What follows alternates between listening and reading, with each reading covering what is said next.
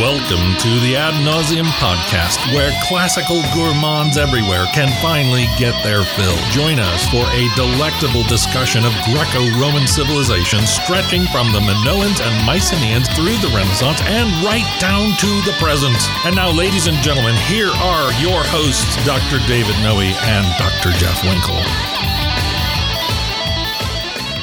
Welcome, listeners, to episode 111 of the Odd Nauseum podcast. My name is Dr. Jeff Winkle.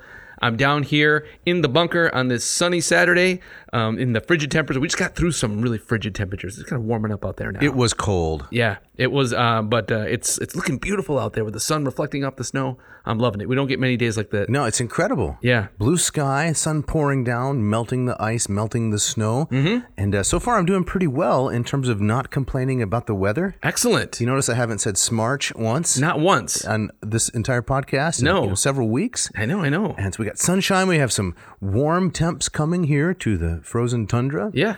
And uh, I got on my Tauntaun yesterday and Oh. went down to the, um, I don't know, the Quickie Mart or something like that Mm-hmm. and bought some snacks and uh, made it back without having to eviscerate the animal. And crawl inside. That's uh, correct. Uh, to save yourself from the bitter cold. yes, how about you? Uh, I'm doing I'm doing well, um, but listeners, if if you're new to the podcast, the other voice you hear is my co-host Dr. David Noe. Oh, you're going to introduce me. Yeah, on the other side of the ta- on the ta- on the other side of the table. But I appreciate that. I'd ask you how you were doing, but it seems like you're doing pretty well. Not as well as you. Oh, no. Whenever Well- I get into the car, you say, "Great, I'm doing great." Yeah. Takes me some time to uh, work up to that. I got you, but it feels like you're getting there. I am. All right. One thing that's going to help is if we mention a corrigendum. Oh, this is very important. It is. Yeah. Yeah. So on the previous episode, the last one before this one, um, someone said that Uncrustables was a product of Nabisco, the National Biscuit Company. That's not correct. That's not correct at all. Mm-hmm. Okay. So I know those of you who are at home taking notes, trying to keep everything squared away. You thought that that was made by Nabisco. It's a product of Smucker's. Oh, okay. So Smuckers makes the uncrustable. That's right. This is uh, some kind of sandwich. I still haven't yet tasted one. I've just gazed at them longingly from a distance. It's some kind of a sandwich from which the crust has been mo- removed, thus the name. Right, right. So it saves you all of that time of cutting right. off that, that, that crust, right? Yep. Wow. I, I'm. If somebody asked me about like about the Smuckers company, I would have sworn that they were a subsidiary of the Nabisco company. Would you? Right, but they're their own behemoth. And I apparently. would have thought that Nabisco is a subsidiary of Necco. Necco. You've heard of Necco? Like the Necco wafer? That's correct. And you know what that stands for? What? New England Candy Company. Is that right? Yes. All these brands with their acronyms. I think I just learned la- last week that uh, Nabisco is National Biscuit I Company. know you're surprised. No idea. Yes. That's crazy. It's surprised. And you know what Welch stands for? well, like oh, like the, the grape juice. Yeah. Yeah. Okay, what is it? It's the name of the guy that you know Oh. figured out the pasteurization of grape juice, so we don't have to drink nasty wine. Wow, man, you are a font of all kinds of Irrelevant fairly things. useful, useless information. Right. Uh, speaking of irrelevancies, Yeah. we have no shout out this week. We don't. We have but nothing. we shouldn't dwell on that too long. No. I would say, let's just move right on. We I think we have some people that are they're interested in getting a shout out. They're maybe just a little shy. We got to drag them over that uh, over into the end zone. Yes. Okay. So um, we got an opening quote this week as we continue on in our discussion of Aeneid Book Nine. Yeah. Shall I read this? I would like that. All right. yes. So, um, just to set this up a little bit, um, if you listen to the previous episode, we spent a lot of time talking about Nisus and Euryalus, these two uh, young Trojans um, who uh, go out on this night raid. Um, they're going out to bring Aeneas back to the camp. Um, but before going there, they go into the Rutulian camp and they slaughter a bunch of them and they steal a bunch of their stuff, um, but they don't make it out. No, it's a tragedy. They end in a pile of corpses, Right. Piled upon each other with the Rutulians, having dispatched them for their bloodlust. Exactly right, and we, we were talking about how that uh, compares or is a corollary to the Dolinea uh, episode in Book Ten of the Iliad, and so I found this quote uh, by one George Duckworth. This is from an article called "The Significance of Nisus and Euryalus" for Aeneid nine through uh, twelve, uh, from the American Journal of Phil- Philology way back in April of 1967. So um, I thought this is kind of a nice way to maybe kind of round this episode off or to add a couple more uh, things to it. To maybe bridge a little bit with the previous one. Yes, exactly. Okay. So Duckworth writes, killing the enemy was not the purpose of the night expedition. It was not necessary for them, Nisus and Euryalus, to cut their way per hostis through the enemy. Nisus himself knew that the Rutulians were buried in sleep and wine, and Virgil stresses the needlessness of the slaughter by his many additional allusions to their drunkenness. Carteau suggests that if Virgil had allowed Nisus Nerealis to slip through the camp unseen without slaying the enemy, the exploit would not have been sufficiently heroic or Homeric. This rather misses the point. Virgil was more interested, I believe, in showing that the two young men do the wrong thing and pay the penalty for their actions. The slaughter of the Rutulians delayed their per- departure from the camp, and Euryalus created an additional delay by taking booty. Had they left earlier, they would have avoided the cavalry led by Vulcans, and they still might have escaped unnoticed had it not been for the fateful helmet. Nisus, the faster runner, did get away, and it was due in part to the onerosa prida, the um, the, the heavy loot that Euryalus felt uh, that Euryalus fell behind and was captured. Again, Nisus could have done the right thing and carried out his mission, but his first thoughts were of Euryalus, and he sacrificed himself for his friend. Virgil thus gives us in the night expedition a story of mistakes which lead to disaster. There is no divine intervention, and the story illustrates the working of free will. Interesting. Uh, I mean, I tend, on the whole, to agree with that. I think that's a good interpretation. we were saying something last week about um, you might see this episode in the Aeneid as being in some ways almost a moral corrective to the Dolinea. So we get the same kind of scene, but we get uh, Nisus and Euryalus paying for their crimes as opposed to Odysseus and Diomedes getting away. right. So I don't know. Um, I mean, what did you think of this quote? Did you? I think it's right on. Okay. Uh, I, a little bit at the end there, it's it's an illustration of the working of free will. Uh, that may be going a little bit too far because it seems to me, as we discussed last time, Virgil is so intent at the beginning to uh, bring to our consciousness this question: Is every man a god to himself, or does some god overtake him? Right. Yes, yes, yes. So I don't think that the conclusion really shows that you know one's own desire becomes a god to himself. Uh, but I'm I'm definitely on board with Duckworth's interpretation that there is a moral punishment here, and uh, in that sense, it's a it's not a correction of Homer so much, but it's uh, taking it in a different direction. Right, right, right. Yeah, another thing I thought, and I think this will this will um, touch upon what we'll talk about later in this book, is this idea. Maybe yeah, maybe the free will aspect goes too far, but I do think Virgil, much more so than Homer, is distancing himself, or d- the the figures in the Aeneid are, are more distant from the gods. The gods are more removed Yes. than they are certainly in an epic like the like the like the Iliad, um, and so we'll get into this this kind of aspect when um, when Virgil invokes the muses once again. There's this uh, I think this interesting similarity with Homer, where you know Homer calls upon the muses to inspire his poetry, and Virgil will uh, call upon the muses, but more as kind of a, as a um, as a helper, Right. rather than just kind of pure inspiration. So I- Right. I, I saw I think maybe another aspect of, of Virgil almost keeping the gods at arm's length. Yes, I think that's very accurate. Okay. Yeah. So we move on now, right? Yes, let's- And uh, we're going to give the the listeners today the conclusion of Book 9 Mm-hmm. right? So we will finish what uh, the three quarter point of the epic. Yes. Having books 10, 11, and 12 uh, still to go through. Mm-hmm. And uh, what happens, generally speaking? Can you give like a one sentence summary of the second half of Book 9? What are we looking at? Lots of bodies being cut down. It- Okay. it's very battle-y. Okay. Right. So we we, we begin our the second half with a couple of uh, mortem decapitations. Oh, really? and that okay. Hmm. sets the tone, I think, for for what's to come. Right. This is the Iliadic portion. So we're at uh, line 450. Is that right? Yes. And so the Rotulians wake up. They they discover the slaughter in the camp, um, and so now they're all revved up for oh we got we're going to take the fort and we're going to teach these Trojans a lesson. Yeah. Um, and they they um. They signal they signal their fury by taking the uh, the heads of Nisus and Euryalus, putting putting them on pikes and Whoa. and uh, kind of you know shaking them in the in the general direction of the Trojans. Yeah, that's not nearly as popular as it used to be. Heads on pikes. Yes. it used to be like every every weekend. You can see uh, in pretty much any you know conquest in in the past, right? This was a common trope. And uh, I finally wrapped up that biography of Ulysses Grant Yeah. by Ron Chernow. And uh, one of the facts I learned afterward, it's not in the book, is that in the last days of that conflict between the North and the South, uh, Custer and uh, Sherman and uh, who was the uh, who was the Southern guy? I don't know, but they were uh, the the fighting became so intense that they were delivering uh, bodies in wheelbarrows and so forth. In terms Really? of here's one of yours, you know, how do you like that? The hatred was so intense, so keen was the conflict at that point. So that and some is the, so the the body in the wheelbarrows is a It is like the, like the, head, on a pike. yeah, yeah. in 1865. So a real pivotal moment. Interesting, interesting. Um, so yeah, so we get Nisus and Eu- Euryalus impaled. Um, and then uh, we get this extended scene where Euryalus' mother finds out about this. and Hmm. There's this extended lament for her son, which I think is, is also interesting and and I think has some par- interesting parallels with the Iliad. Yes, very pathetic, filled with pathos. Mm-hmm. I remembered who it was. Yeah. Uh, the Confederate general was John Singleton Mosby, Okay. the Gray Ghost, as they called him. Why do they call him that? Because he rode on a horse, he wore gray as a Confederate, and he apparently was very elusive, Uh-huh. hard to catch. Nice. Later on, became a close friend of Grant after the war was over. Really? Believe it or not. That is crazy. So, uh, Dave, you want to start? You want to read, read us some Latin here? I would. I'd love to. So this is line 450. We're in book nine of the Aeneid. Victores res praeda rutili spoliisque potiti, volcan taxonomum flentes, in castra ferebant.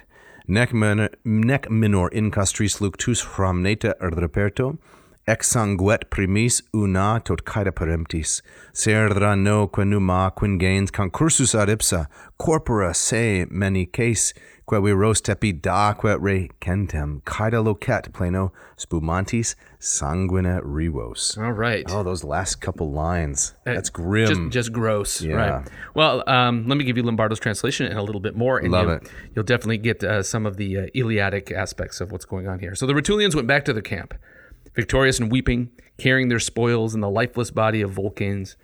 Their, la- their lamentation was still louder in the camp when they found Ramne's pale corpse and so many of their best men, Serranus, Numa, massacred. A great throng rushed to the dead and dying men. The ground steamed with slaughter, and the foaming blood ran in rivulets. Talking amongst themselves, they recognized the spoils Messapus' shining helmet, other bits of gear won back with so much sweat. yeah. So that, uh, yes, this, uh, the ground steamed with slaughter, and the foaming blood ran in rivulets. It's grim. it is very grim. It's grim, but you know this is kind of part and parcel of any kind of epic. You have to have these moments, and uh, once again, bringing Ovid into the discussion. Uh, when we get to the Metamorphoses, you see him playing around with these battle tropes. You have to have elements of grim description of macabre moments, sorry, macabre moments uh, in warfare. Yeah. But Ovid can't help, you know, playing it for humor. It has just become so ridiculous and trite by that point. Yeah. Uh, nevertheless, Virgil retains a kind of grandeur in the midst of this grotesquerie, you might say. Exactly. And I think what adds to kind of the the, the tragedy is that um, what has been gained here. This was not some pivotal battle No. you know, by which someone has you know has gained ground or moved the Right. the the, ma- the matter towards conclusion. It just seems like a senseless slaughter Absolutely senseless. right? And so, you know, even that, that last uh, bit, they recognize the spoils, Messapus' shining helmet, other bits of gear won back with so much sweat. Right. So they, they lost a lot of bodies in getting back a Right. few pieces of gear. Yeah, and that's it. That's it. Mm-hmm. Yeah. kind of a stalemate. The futility of war. But to Virgil's credit, Mm-hmm. he can tell the story with panache, even though I don't think he is in any way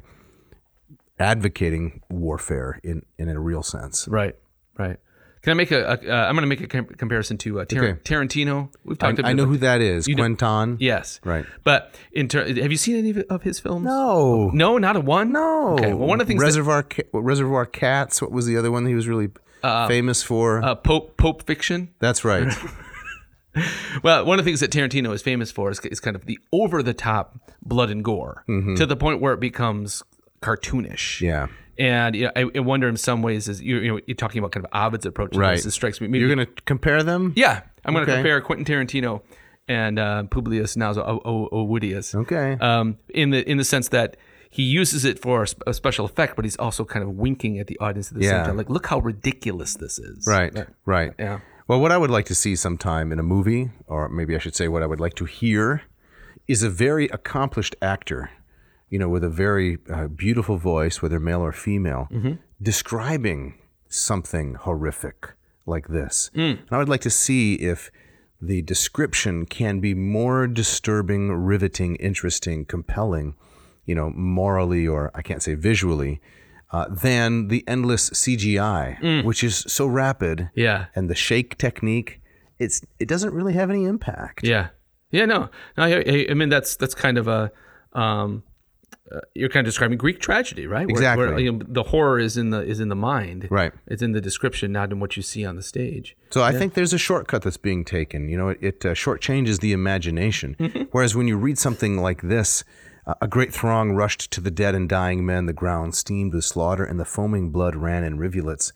That requires something on the part of the listener in terms of what are we imagining and um, do we even want to right your, your mind can't help but go through the steps that the the text lays out Yeah. but it's going to look different for each person Right, right. No, that's exactly right. And I think that's why every filmed version of of, uh, of Homer Right. has come up short. Yeah. it, it can't it can't match it. And I think w- there uh, remind me there is that one so, somebody sent us there was like some Italian TV Of the Aeneid. of the Aeneid Yeah. right. Um, but did there- you watch it i haven't watched it I yet I mean I I watched a, a few uh, clips of it, but. Uh, it was, uh, you know, the, the Italian was too rapid. I couldn't even really Right. Mm. tell what was happening. You know, I think it was in the 70s, too, so the production values were, panini panini espresso it's that's it's about as far as i got Oh. E, exactly right, right, right.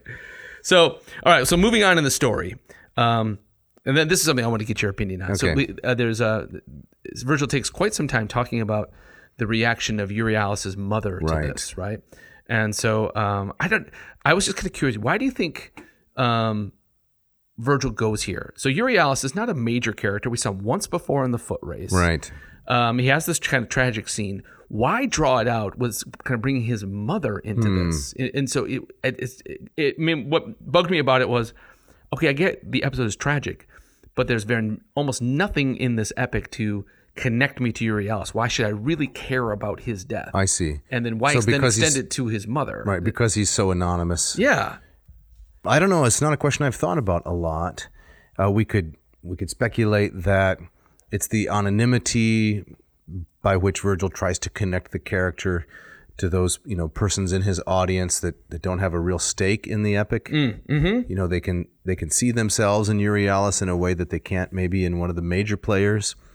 I don't know. Everybody has a mother, right? Yeah. And if you're going to try to talk a little bit about the costs of war, you have to see it through the eyes of one of the innocent bystanders who Right. suffers the most. Yeah. Uh, to keep referring to uh, American history and that conflict, uh, Yeah. this will go away eventually. But I just read this massive book, Yeah. so yeah. uh, Lincoln's famous letter, you know, to the um, the Union mother who had lost something like five sons. Yeah. That's right. And he has that famous expression, uh, you know, very costly was the sacrifice that you laid on the altar of freedom. Mm-hmm. And um, so maybe it's kind of like that, right? You don't really realize the futility and the brutality of what's happening on the Italian landscape until you step back and see it through the eyes of Euryalus' mother. Right. A No. symp- sympathetic person. I really like that. I mean, that's kind of the one place my my mind went to as well is that um, it, what it reminded me of broadly was um, Hecuba's lament for Yes. Hector, but it's the the fact that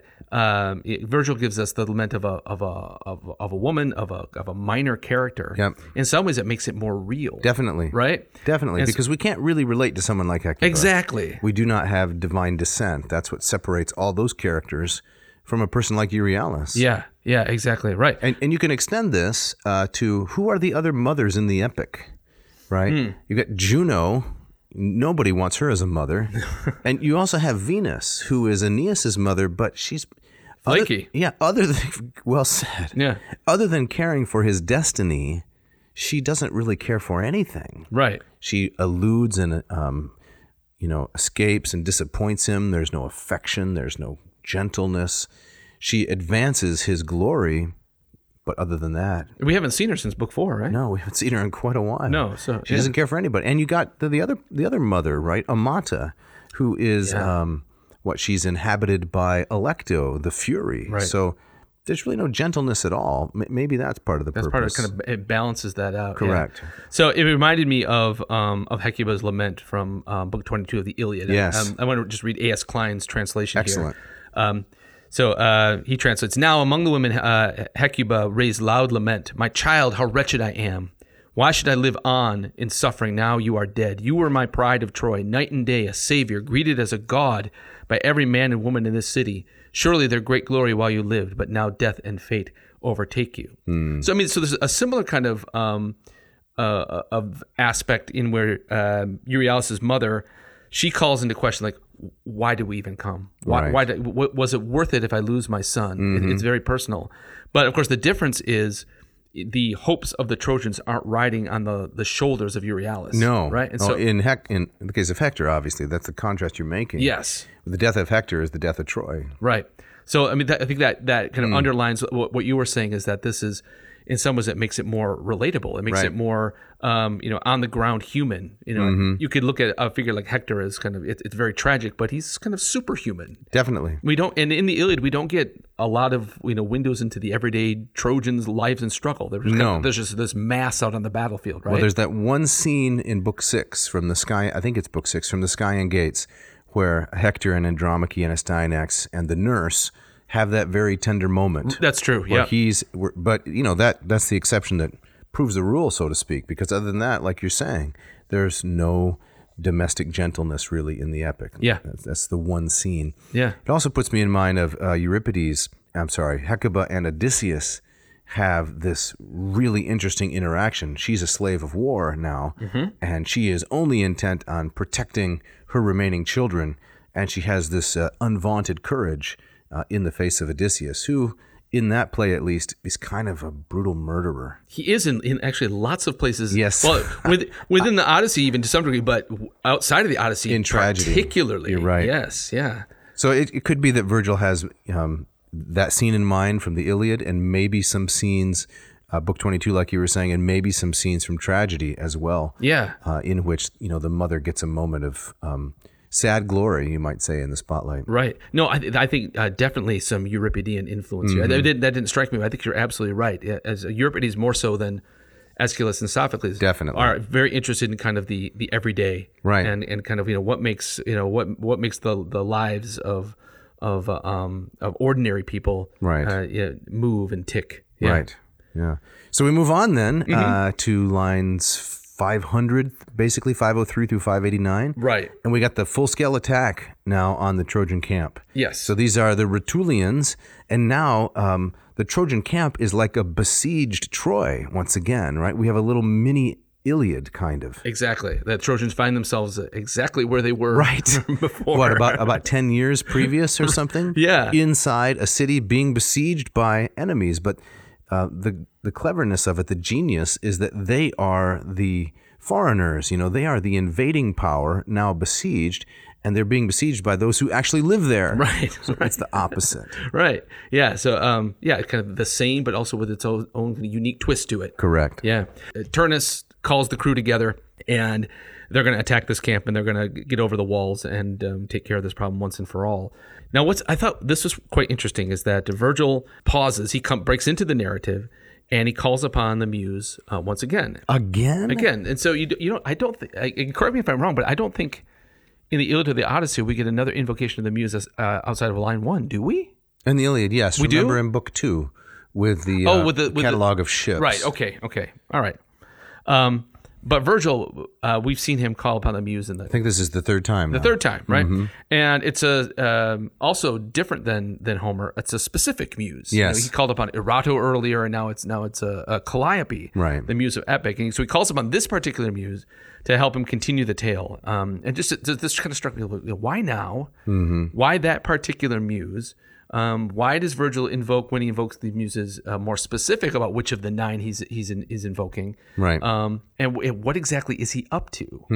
Um, and so I, I I have another actually another a, a second Ope quote below. Yes. um, Do we want to deal with the uh, the character of Calliope there in uh, line 525? Yeah, you want- you- Before we get into that? yeah, read a little bit of Latin. And Then, Okay. okay.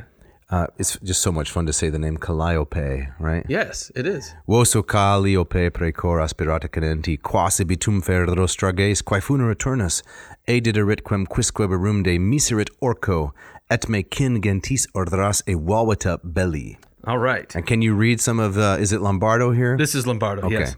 Breathe into me, muses, I pray, O Calliope, as I sing the slaughter and death Turnus dealt, and whom each hero sent down to Orcus.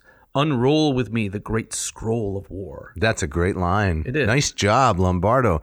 Unroll with me the great scroll of war. That's nice. Right. So, I mean, so uh, what's your sense of kind of why Virgil breaks in here? Because it, it interrupts the action. Is it kind of a dramatic effect, almost like taking a big breath Yeah. before the big battle scene? Or, In the most general sense, yes. Okay. It's a it's a device, it's a trope to get the audience to focus more closely on what's coming. In case they're a little weary of the slaughter, here's an attempt to refocus their intention their attention. Okay. right? Uh, try to find um, I don't know, let's try to find some kind of analog from stage or something. You're introducing a new guest, right? A Mm-hmm. new guest comes onto the show. You don't just say, and here comes so and so, and they stroll out, right? Right. There's a buildup. You've Yes. got to get the audience engaged. So you change in music, Right. a dramatic pause sometimes. Can you think of any other analogs? I, I mean, I like that. Okay. Uh, that- Yeah, you get the you get the the, the, the music, the tension. It's it's kind of building something to a climax, and then the, then when the when the scene starts, that's the release. Mm-hmm. Yeah. Now, if there are any other theological or philosophical reasons why calliope, why the muse instead of just some other kind of device, you know, I don't have anything on that. Yeah. No, yeah. Yeah. No, no thoughts. For Well, that. well, maybe that's where I can I can bring in this uh, piece Okay. Hmm. by Samuel Bassett, who wrote this um, way back uh, in 1934. Now, is this guy the inventor of the hound? The the Bassett Hound, Right. I think that um, I think that predated him. Okay, he might be alright. from the Bassett family. that- So this is uh, the Classical Weekly. Yes. 1934. right. Okay. And so he wrote this article, uh, kind of uh, puzzling about well, why does Virgil invoke the muse here, and you know how might he bi- be kind of tagging Homer. So he writes, Virgil gives uh, to his tale the semblance of reality in a way quite different from Homer's. Homer makes the muse alone responsible for the story. Virgil makes her a junior partner with minor responsibilities and duties. Virgil announces his theme in the first person, Cano. Homer bids the muse tell the tale. Only once at the beginning of the catalog, Iliad 2, as you were saying, does Homer use a verb in the first person in a passage in which he invokes the muses. This is at the beginning of an excursus, where the narrative pauses and the poet speaks at considerable length in propria persona. In this respect, Virgil is diametrically opposed to Homer. He regularly invokes the muse when he is about to interrupt the flow of his narrative and introduce a passage which is of the, na- of the nature of an excursus, Compare Aeneid 7, uh, 37 to 80, the description of conditions in Latium when Aeneas arrived there.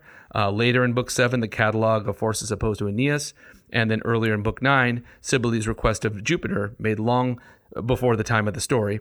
And at the beginning of the epic, which will be considered presently, the only place in which in the Aeneid where Virgil calls upon the muse before an episode of the narrative itself is not a real exception to the rule that has just been stated. And then he quotes the lines that um, yeah, you just read and Lombardo translated. Right. This is an invocation of the Muses to describe action in the story. It is not in an excursus. It reproduces the Homeric original, but with two important differences. Homer asks the muse them, Muses themselves to narrate, Virgil bespeaks only their cooperation, mecum e walvit. Unroll with me. Yeah. So he sees that Virgil is kind of an equal partner with the muse, not just a kind of a medium through which the muse sings. Now I see by the by the look on your face, you're not quite buying it. I'm a little confused here. Okay. Is is the whole point that Bassett is attempting to make here as he bays on the uh, you know, the content is is the only point he's trying to make is that Virgil sees himself as a partner with the muses and Homer asks the muse to do the work on her own. Is that it? I think that's the main point he's trying to make. Okay, And so it took a long time to get there. He did. Yeah. So I can grant that, but how does the notion of the excursus play into this as opposed to the narration of real events? I, that part was lost on me. I think he, he was I, I, he was trying to I think trying to make a distinction like w- w- what um like almost a mini genre within the narrative. Like, Okay. so if you're if you're going to narrate in one particular way, the muses are singing directly through you. Okay. If you're just simply kind of um, um, laying out a description of something, well then maybe uh, you can kind of pull your own weight with a muse. I see. Yeah. And so Homer does not have He just, excurses, he, does, he does not do that. but Virgil has two different kinds of invocations. Yes. The excursus and the here I'm working with the muse to tell the story. Right. So so why is that significant? I mean, I can grant that that seems to be an, a distinction between Virgil and Homer, but can we make any hay out of that? Well, I think I would connect it back to that that idea we were talking about at the beginning of the episode of um, this kind of this distance that the gods have. Okay. Right. And so in the Iliad, uh, particular, the, the gods are are right there. In the the Dolinea, Athena is right there, and um, in the Nisus Nerealis uh, episode, they muse upon. Are the gods involved? Do we Right. become gods in doing this? You know, who's motivating this? Right. And so by Virgil almost um, keeping the the muses off at, at arm's length or kind of linking arms with the muse, it's I think it's another way of kind of of um, lowering the the the place of the gods in the story. So I think I have a, a point here that can reinforce what you're saying. Okay. Uh, the year was 1996, perhaps, and a very famous Homeric scholar, Jenny Strauss Clay, uh, came to the University of Iowa, where I was at the time a young graduate student, and she gave a lecture on Homer. And uh, it was very interesting. It was riveting, actually. And she began in the way that a good scholar begins, which is setting up the tension of the question, which usually involves citing the persons that she has read and their take on some issue, and then pulling the rug out from underneath all of them. Yes. And saying, but this is what it really means. Yeah. and she did this very well. And she said, so much ink has been spilt on what is Homer's purpose in the Iliad. And then she laid out, I don't remember the, you know, the loser interpretations, Yeah. which I don't remember because they were the bad ones, right? Losers. Right, two or three of them. And then she says, but actually, the purpose of the Iliad is presented right in the proemium itself, where it says, and so the will of Zeus was fulfilled. This is it, right? This is the purpose of the Iliad to fulfill the will of Zeus. And then she traced that theme, you know, um, Pasim throughout the rest of the epic and showed, yeah, this is Homer's real intention. Uh, the will of Zeus, right, the boule dios, I think it's a, a teletar or something like that, is then played out through the rest of the epic.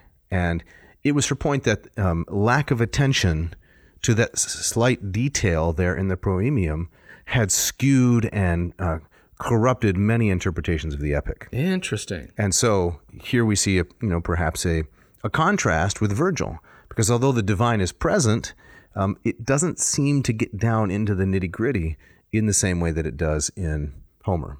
Absolutely. Or, cer- or certainly the Iliad. I mean, the- I think you could make the case in the Odyssey. You're right. That the, the gods recede. They do. Right. There's that scene early on where Z- Zeus is complaining about, well, we try to help human beings. Do they listen? No. Right. And so basically, going to forget them. Yeah, leave them to themselves. And then Athena has to remind him, but okay, but you promised Odysseus Right. would get home. But basically, for everybody else, you're on your own. And Athena's action in the Odyssey is so highly partial, and it's like that of a human being. Yes. Whereas in the Iliad, that famous scene in the first book when um, Achilles is about to slaughter Agamemnon, right now, you know, for his hubris, and suddenly Athena stands behind him, grabs him by the hair, Yeah. and puts the other hand on his sword so he can't draw it and, and kill Agamemnon. Right. You know, that, that breathes a different kind of um, numinosity, if I can use that word, Yeah. a different kind of divine presence than the way Athena behaves in the Odyssey. Yeah, yeah, no, I think I would totally agree with that. Um, just to get, uh, to get your take, um, so it was uh, Jenny St- uh, Strauss Clay was the- Yes. the, the scholar. So do you think you know, so the way that I often teach the Iliad is like in not so much about trying to answer the question what is the Iliad about, Right. But when talking It's a about big question. talking about you know, central themes, Right. You know, I usually start the students with the first word, you know, the rage, Yeah. right. Um, and so I wonder how she would respond to the to the the um, the retort. Well, no, the it's really about the rage uh, of Achilles and what it does to him, and, and kind of you know how rage kind of, um, can turn a human into a monster, Hmm. rather than it is really about fulfilling the will of Zeus. Or do we need to necessarily separate those two things? Well, I don't think they need to be separated. And I think the notion, the question, can rage turn a human being into a monster, is not one that would have occurred necessarily to Homer. Because Achilles' rage is not presented as something that is outside of him, it is who he is. yeah, And his destiny has to be uh, played out through his character, which is that of being enraged that the lesser mortal, Agamemnon, has all the power yeah, right? That nature would dictate that the um, naturally superior individual, Achilles, should rule. yeah, But here's a subversion of the natural order, right? Ah. And so that kind of question is more um, one that Euripides would ask, right? yeah, exactly. Which is f- at least 400 years later Right. when things have changed once again because of Xenophanes and Plato uh, and individual Socrates and individuals like that, Right. Where the gods are not the primeval force Right. that they were. So even Eu- Euripides in his time was a kind of committing an act of presentism by imposing. I think in some ways, yeah. Uh, yeah. I mean, I think this is the it's- psychological reading of Euripides. Yes. and there probably is a there's probably another interpretation, but there's definitely some difference between uh, Aeschylus, Sophocles, those two, and Euripides. There's something different for sure. Without a doubt. Yeah, without a doubt. Yeah. Okay. Yeah. Um, I mean, interesting stuff. I just, Yeah. I, I find that this, um, especially sin- from the episode last time, uh, con- considering this question, like, where are the gods in this? Right. And, and where does, where does, and so there's, um, I mean, certainly the heavy hand of fate is, is much more an important force in this epic than it ever is in, in, uh, in the Iliad, Oh. yeah, right? the park guy in there, El Camino, right, Right. rolling around. Right now, I, yeah, exactly. I mean, I know we talked about this, you know, way back when we we talked about the Iliad early on Right. in the in the history of this podcast. Um, but that that scene from Book 16 of the Iliad where Zeus sees that Sarpedon is about to go down. Yeah. And he says that, uh, you know, oh, he's fated to die. And, Right. But he, he muses about, well, maybe I could just go pull him out and, and Yeah. such. And then Hera says, well, you could do that. And says, basically, we could all do that. But if you do it, we're all going to do it. And there's kind of this whisper that you're kind of messing with things that you shouldn't mess with. Yes. Uh, but Upsets the whole apple cart. Right, but he, I mean, uh, Homer keeps it open. It's like Zeus, if he wanted to, could kind of toy with fate. There's also that episode where he's got the two jars and he's handing out, you know, curses That's and right. blessings. So he seems to be the executor of fate. That's right. Whereas in Virgil, fate is Right. above everything. Yes. In right? the Homeric epics, the theology is, I don't want to say sloppy, it is sloppy. but it's not coherent in the way that someone like Virgil, post Plato, would want it to be. right, exactly. So, you know, there are what you might call monotheistic elements or henotheistic elements in the Homeric epics where the one God rules them all. Yeah. Uh, but by the time you get to uh, Virgil, there's a strong monotheism, Yes. although it's represented as the fates, Yes. uh, t- you know, to whom all the gods, Jupiter included, are subject. Yeah, yeah. No, e- exactly. I think that, that's exactly right. So um, when I talk about these, these kind of these um, these conflicts in my myth class, Right. Um, I, I don't necessarily that you know Homer's theology is sloppy. I would I would I often say I think that you know the Greeks are in some many was just much more comfortable with those kinds of paradoxes Absolutely. than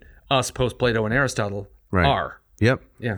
And, you know, the, one of the wisest things ever said about the Greeks is that they are just big children, right? Yeah. they are so credulous. Uh, I would say they will believe anything. Yeah. Really, that's what makes them so appealing and, exactly. and winsome. Who doesn't want to be around people who um, have just you could call it gullibility in a negative sense, but there's a you know there's a more sweet way to interpret it. They take the world on its own terms. O- Yes. okay, that's how it is. You know, like kids, right? Exactly. Okay, that's how it is. you right. know? Right. you tell a child, you know, there's a there's a there's a monster in the closet eating all your Twinkies. Oh, really? there is. Interesting. Yeah. And they respond either with terror or curiosity. Can I join him? Right. Yeah. And um, that's how the Greeks are. The Romans very different. Very different. So someone's listening to this and they think, how how did these guys wander off into, you know, Homer and monsters and Twinkies? I think the justification is this is precisely what Virgil is thinking about as he's writing this epic. His mind is filled with Homer and with the tragedians, right? Yeah. As well as his philosophical studies, and that that's why he's fascinating to me. Very well said. And speaking of monsters and Twinkies, Yes. it's time for the ads.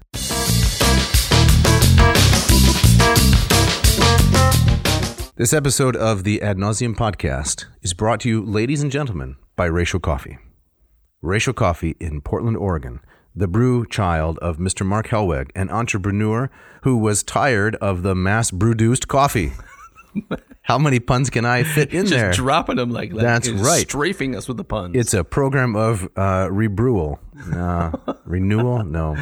Jeff, tell me about the ratio. Uh, well, I have the ratio eight. I once had the ratio six. I've loved both of these machines. The ratio eight I have is a beautiful stainless steel machine. I've got the hand blown glass carafe. Borosilicate? It's of course it's borosilicate, Okay. right? And every morning it's waiting there. I put in my my um, my grounds into my Yes. into my the metal cone, Right. And then I just simply hit the button. How many? Five or six different buttons? You got to do a little backflip or something like that? It's one button. One button? And I barely need to just kind of brush it with my fingertip, and it's engaged. And it's a simple process. Right. The first step, you got the bloom. Nice. Get all the off gassing, all that nasty CO2 is obliterated. So the hot water comes down into the cone, gently massages the grounds, and Yes. off goes the CO2. Yes. And then uh then you get the then the brew stage, which is where the real magic happens. Okay. And um and then it's ready. Wow. And that's it. And then um, it pours well, I hear, too. Oh, d- don't get me started on the on the borosilicate, uh, the hand blown carafe. the pouring is a work of art. Yeah. Right. Um, um, that's I think that's the, probably my favorite part of the upgrade to, Okay. the, to the to the ratio eight. Yes. Um, The it's just- pour is it's just incredible. a beautiful machine. What That's about what wonderful. about what do you got there over Well- in your place? Oh, well, I've got the ratio 8 also. That's It's right. got the oyster color with the walnut accents. And uh, this machine, I think I'm going on. Um, I think I'm going on four years, almost four years now. Wow. And it's like I just took it out of the box. Box, excuse me. Shows a little bit of wear and tear, but uh, if I were using your standard squirty plastic machines, I'd be on about the fourth one by now, honestly, of because they do course. not last with their flippy little plastic lids, and they're not well designed at all. They're terrible. I've got a couple of them still in my basement. I Oh. That's don't know, I right. don't know why they're down there, but Yeah. yeah. Would you like to hear a new um, limerick that I've written. Oh, th- we've heard this before. This isn't new. No, this, is, brand new. brand new. Okay, yeah. Yeah. then I want to hear it. Uh, it's not great, but I cranked it out in record time. Okay, what do you Here got? we go. It's it's in honor of Ratio. I've tired of drinking bad Joe. It vexes from head down to toe. It's brackish and tangy, repulsive and rangy, and so it's to Ratio I'll go. Very nice, nice. So So you could criticize Tangy and rangy? I know, I Okay. knew that was coming. Yes. Can you think of something to rhyme with tangy? tangy? No, off the top of my head, I can't. no, tangy. That was a tough one. So you just had, you had to go with just it's assonance. Um, That's right. Okay. No, I I sing a lot of hymns and psalms, you know. Yeah. Uh, and sometimes those uh, those rhyme schemes, you have to pronounce the word a certain way for it to fit. You've noticed this, of have, course. exactly. And uh, but it's no problem. It's no problem. It's no problem. I remember So- as a kid, it always struck me really funny because I would Yeah. always pronounce it improperly to make it rhyme. yes, I and know. That just made it hilarious. I would do that as a kid. and uh, but I mean, tangy and and rangy, rangy, rangy. It's okay. It's it's okay. All right. So listeners, do yourself a favor. Go to ratiocoffee.com. Um, look at these beautiful machines um, and and uh, take uh, um, you know take our word for it. They're they're they're fantastic. Um, these are things that you can pass down to your children. Um, take find the machine you want, the six or the eight. Uh, type in the coupon code the one- A N Yes. C O B four. ANCOB4. That's correct. And that will get them That will get them 15% off any racial product uh, for the month of February. Yeah. AN ad nauseum coffee C O B 4. right. So before you go. Oh. Yes. Uh, get yourself one of these machines. This episode of Odd Nauseam also brought to you by Hackett Publishing. Dave, I think for pretty much about exactly as long as I have been alive, Wow. uh, just north of 50 years, uh, Hackett Publishing has been doing their thing from their, their home offices in Indianapolis, uh, Indiana, and Cambridge, Massachusetts. Yes. Um, they've been make, they've been producing these um, in, incredible uh, translations and academic works, uh, affordable, Right. attractive. Yes. They purvey, don't they? uh, they Uh, do. They are purveyors of fine quality literature. That's right. So I use them in my classes. I got them on my shelves. Uh, the Lombardo translation you've been hearing throughout our Aeneid series is one of these wonderful translations. Uh, I can't say enough about Hackett, but I think that you could say more, maybe through verse. Dave? I could. Yeah? Yes. I have a limerick I cooked up here. What do you got? Here we go. I've tired of buying junk books and enduring a clerk's nasty looks. Expensive, unsightly, regretting it nightly, yet with Hackett, my book buying cooks. I like it a lot. Do you? I do. As, as I was composing this, it occurred to me one of those philosophical axioms that we all should ruminate upon. Mm-hmm. Just because one can write limericks doesn't mean one should. This one didn't have the problem with the tangy and the rangy. No, it, it, it was sound. It, it felt solid all the way through. Really? Well, the last line has too many syllables, honestly, but I, I read them quickly. Yet with Hackett, my book buying cooks, and that, that did it. It, it, it works. It sounds. It's, it sounds Thank good to me. you. Yeah. So if you want your book buying to cook, Yes. you should go to hackettpublishing.com, H A C K E T T, pick out something from their broad range of uh, selectable books. They have East Asian studies, classics, of course, Latin American, philosophy, uh, modern history, Islam. tremendous Mm-hmm. number of options. Put them into your little grocery satchel, Mm-hmm. and then when you get to checkout, what happens? Well, then you're going to put in the coupon code AN2023. So AN ad nauseum with the current year. And that's going to get you 20% off your entire order and also free shipping. Check it out.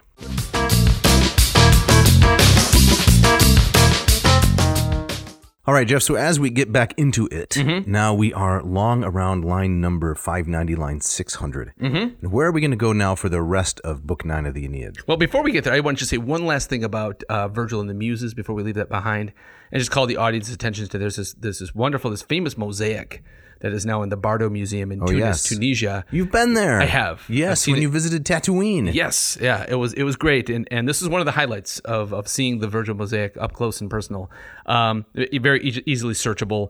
Um, but it's Virgil uh, seated between two very specific muses. He's between uh, Clio, the muse of history, Right. and Melpomene, the muse of tragedy. So, history and tragedy. Yes, so I just thought that was Interesting choice. yes, and so we just talked about you know Calliope showing up in the epic. Yeah, the but muse of epic. Where's she? and he was earlier in the epic with Erato, and now we have two other muses. So I thought it was just kind of a nice kind of underlining of this point we've been making of Virgil with these very specific muses. Right. And this is another one. Probably the place that people have seen this the most is that it is featured on the cover of a number of uh, the Wheelock Latin textbook, Oh, that's right. which is, that's where is I've not by seen our it. Mm-hmm. sponsor. It's HarperCollins. Um, but you've taught from that. I've taught from that. Yep. Now that we talked about it in a previous episode. Yeah, yeah, yeah. But there it has on the cover a very nice reproduction of this famous mosaic. yeah, yeah, yeah, yeah. Exactly. That's right. I, I completely forgot about that. Yeah. All right, before we get to the very end of book nine, Yes. there is. I want to accuse Virgil of a little bit of filler here. Oh, really? So there's a scene where the Rotulians attack the the Trojan camp. They pull down one of the towers, crushing and killing a number of Trojans. And just like we saw with Nisus and Euryalus, two young men survive, and uh, one of them, Helenor. Uh, rushes into the Rotulian line and is, is, is quickly killed. Uh, Lycus tries to climb back over the wall, and it's actually Turnus that pulls him down and, and kills him. And so it just struck me as kind of a, like a, min, a mini little doublet of Nisus and Euryalus. I didn't quite understand kind of the purpose of the scene, other than just to kind of I don't know, um, jack up the action. well, he is patronized by the muse of history, so maybe he's just describing what happened. Oh, I see. Is well, that okay with you? well, I think he's still under the he's under the uh, influence of Calliope here, right? Okay. So, so, uh, is this epic? I don't know. It just uh, it struck me as a little bit unnecessary, um, but uh, I'll let the audience decide for themselves. okay. Right. All right. I'm comfortable with that. Okay. And then we get to this um, uh, Ascanius, uh, the son of Aeneas, gets his first battlefield kill. Don't you mean Euless? Uh, you well, that, that's that's you know, it's his other name, right? Okay. Okay. And so, uh, Every hero needs at least two names. of course, right, right, right. Superman and Clark Kent. Paris and uh, Alexander. And, That's right. How about you? Uh, do I have two names? Yeah. Um, Jeff and Jeffrey. Okay, there Yeah, we go. Right. Dave and David. Right. Yeah, Dumb and Dumber. Yeah, exactly. So um, there's a scene that that um, it has almost kind of a David and Goliath quality to Right. it, right? So we have this uh, this uh, um, Rutulian uh, Numanus who's Mm-hmm. out there boasting, and um, Ascanius takes him out. I thought it was interesting the way that, that Virgil frames the action. We get Ascanius killing Numanus, and then almost in like a immediate mini flashback, we get Numanus's uh, taunt. Hmm. And I thought that was the most interesting part of it, the way he's kind of shaking his fist and belitti- belittling and emasculating the Trojans before he Right. kind of gets what's coming. To him. Yeah. So that's Nemesis, right? Yeah. Getting uh, getting in line with uh, hubris. Exactly. So Ascanius on the battlefield for the first time, getting some hair on his chest as, as a Mm-hmm. warrior, um, and so he kills Numanus with a with an arrow, and then we get this this uh, this um, a pretty wonderful boast, in my opinion. Right. Do we want to do some Latin Uh, Yeah. first? Why don't you give us a Latin? in Just a it? little bit. Mm-hmm. All right. So this is line 590. Tum primum bello celerem intendicis agitam. There's that arrow. Diciter antiferas solitusta rera fugacis. Ascanius fortem quemanu fudissa numanum. Qui remulo cogno menerat trinique minorem. Germanam nuper talamo sociatus habebat. Very nicely done. Thank you. I'm going to give uh, A.S. Klein's translation here, just to shake it up. Just to mix it up a little yeah. bit. No. No shade to Mr. Lombardo. No. Um, but also just a quick plug. Have you ever checked out uh, Klein's poetry and translation page? Yes, yeah. You know, we have referenced it uh, numerous times here on the podcast. Oh, okay. Okay. You gotta my go- mind's slipping. Don't Yeah. you spend a little time each day going back through our catalog? Not at all. right. I don't even like looking at pictures of myself. Neither do I. Right. Um, so, but he uh, a prolific translator. Yes. And a lot, a lot of stuff available for free on the web. Yeah, So- quite quite accurate. Yeah. Not not I would say not quite the style of Lombardo. yes, I would agree. But it's very workable. Yes, and so I just to, just to kind of to shake it up a bit. Um, so I want to translate those lines Dave just read, and then um, a bit more at length, just because I think it's just a, a great passage. So he translates. Then they say Ascanius first aimed his swift arrows in war, used till now to terrify wild creatures in flight, and with his hand he felled brave Numanus, who was surnamed Remulus, and had lately won Turnus' sister as his wife. Numanus marched ahead of the front rank uh, sounding words that were fitting and unfitting to repeat. His heart swollen with new won royalty and boasting loudly of his greatness. Twice conquered Trojans, aren't you ashamed to be besieged and shut behind ramparts again, fending off death with walls? So it's like we were saying, it's like, aren't you ashamed? Like here you are, back again. Right. You- he you try- fig- he figured it out, did, right? right, right. Weren't you being pummeled in Troy and now you come here to be pummeled? Yeah, exactly. Yeah, yeah. How you, how are you enjoying yourselves? Right. So behold, these are the men who demand our brides through war. What god, what madness has driven you to Italy? Here are no Atrides, no Ulysses, maker of fictions, a race from hardy stock. We bring our newborn sons to the river and toughen them with the water's fierce chill. Oh, that's Mm. interesting. So they're just kind of just dunking their kids. Yeah, just in like- the ice water. right, to, just to toughen them up. Have you ever done that with your sons Never. here in in uh, Michigan? No, I've never had. No ice fishing. I've never gone ice It fishing. in my doesn't life. appeal to you to sit out in a cold shanty, waiting for some Hovering above a hole in the ice. fish Hmm. to swim by the hole. I've never understood that. But uh, The way I get my fish is uh, I just go to the freezer and take them out of the box. Yeah. you know they're encrusted with about four inches of bread. Breading? Exactly, Yeah, heat right. them up in the microwave and a, a delicacy. you're good to go, right? Um, as children, they keep watch in the chase and weary the forest. Their play is to wheel their horses and shoot bo- arrows from the bow. But patient at work and used to little, our young men tame the earth with the hoe or shake cities in battle. All our life we're abraded by iron. We goad our bullocks, bullocks flanks with a reverse spear. And slow age doesn't weaken our strength of spirit or alter our vigor. Hold on. He- Yes. Oh, he's going way over the top man. here, bringing in so much stuff. This this monologue, this uh, soliloquy boast. You know he's going to get it in the end. Oh, exactly right. So he's now he's bragging he's bragging on the, their kids. Now he's bragging on it when we get older. yeah, we still got it when we're old. we set a helmet on our white hairs and delight in collecting fresh spoils and living on plunder. And now, now he turns the cannons on them. So we're, we're Yes. so great. Now this is what you guys are Yeah, like. you Phrygian Eastern dandies. Right. You wear embroidered saffron and gleaming purple. Idleness pleases you. You delight in the enjoyment of dance. And your tunics have sleeves and your hats have ribbons. Can you imagine Virgil writing this? I, I can just see him sitting at a table somewhere in the Tuscan countryside, right? Uh, putting out these lines or dictating them, you know, to his servant, and then he finishes off this section. And he says, "Hmm, that's pretty good. I It's pretty good stuff. think I'll have an extra fig today, or an extra glass of wine." You think he rewarded himself with an extra fig yeah, that day? I yeah. think I'll think I'll take a little longer nap, you know, as he strolls in the um, the sunset evening. The, the Yes. sky looks a little more bright because he thought that was some good stuff I Good just stuff. put together. Exactly. It's funny. It's rapid. It's uh, it's over the top. I, am sure he was quite pleased with Mm-hmm. Uh, And a us. satisfied sigh at Exactly. the end of that day, right? But I just love this. Your tunics have sleeves, and your hats are all ribbony. Yeah, the nerve. Uh, a few more lines here says, "Oh, truly, you Phrygian women, as you're not Phrygian men, run over the heights of Dindymus, where a double reed makes music for accustomed ears. The timbrels call to you, and the Barasinthian boxwood flute of the mother of Ida. Leave weapons to men and abandon the sword." Isn't that great stuff? Yeah, the, the kids call that throwing shade. Throwing shade, right? right, It's a right. lot. I I think they still do. I don't know, but I can't find any kids to tell me what's current. Oh, really? When I ask them, they just roll their eyes. Your own your own children will keep keep you up on what's hip and It's not that, Dad. Okay, granted. So what is it? It's not that. Okay. yeah. The students in my classes, you know, what do they say these days? They don't say that anymore. It- it- So- everything moves so rapidly. Yes. You know. Yeah.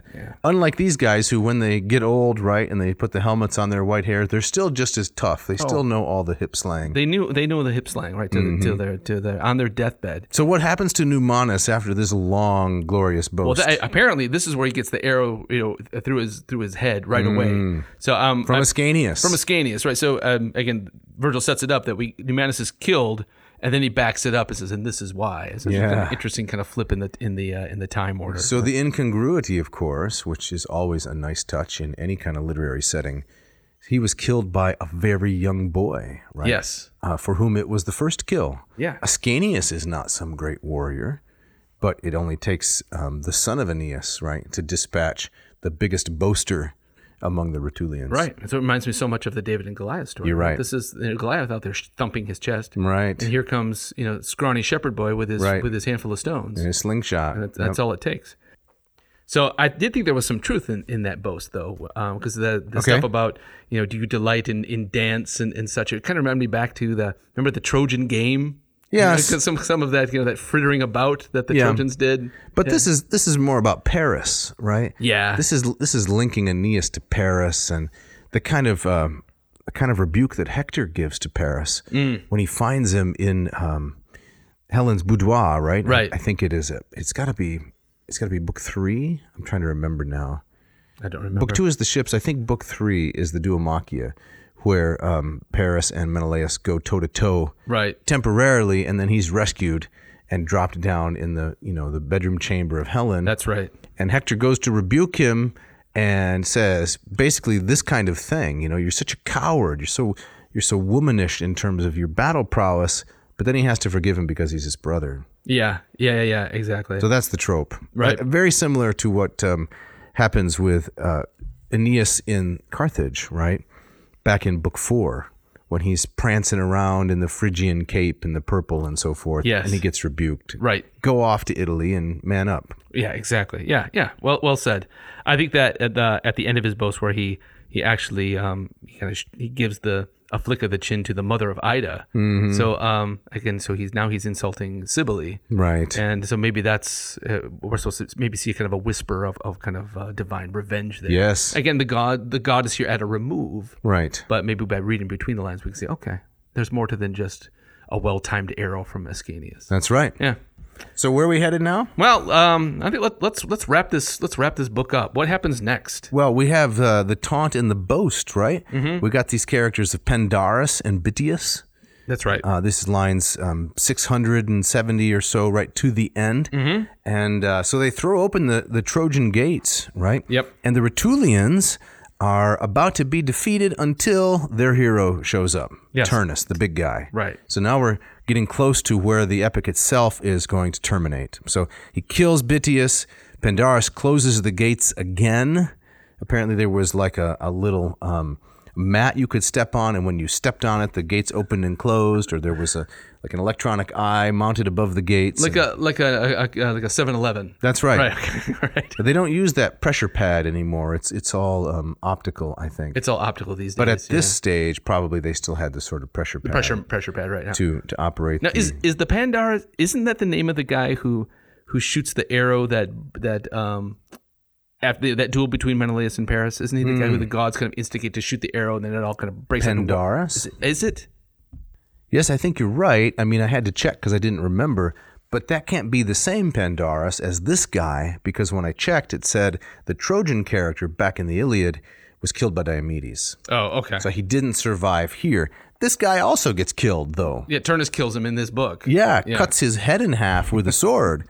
so basically, if your name is Pandarus, you are going to meet a violent You're end. doomed. That's right. right. You don't want to be that kind of guy. Right. So Pandarus challenges. Uh, he he, um, he taunts Turnus, and Right. then Turnus turns on him and kills him. Um, and then Virgil suggests that Turnus could then now he could have opened the gates again and let in the rest of his army. And it could be the end. Could be the end.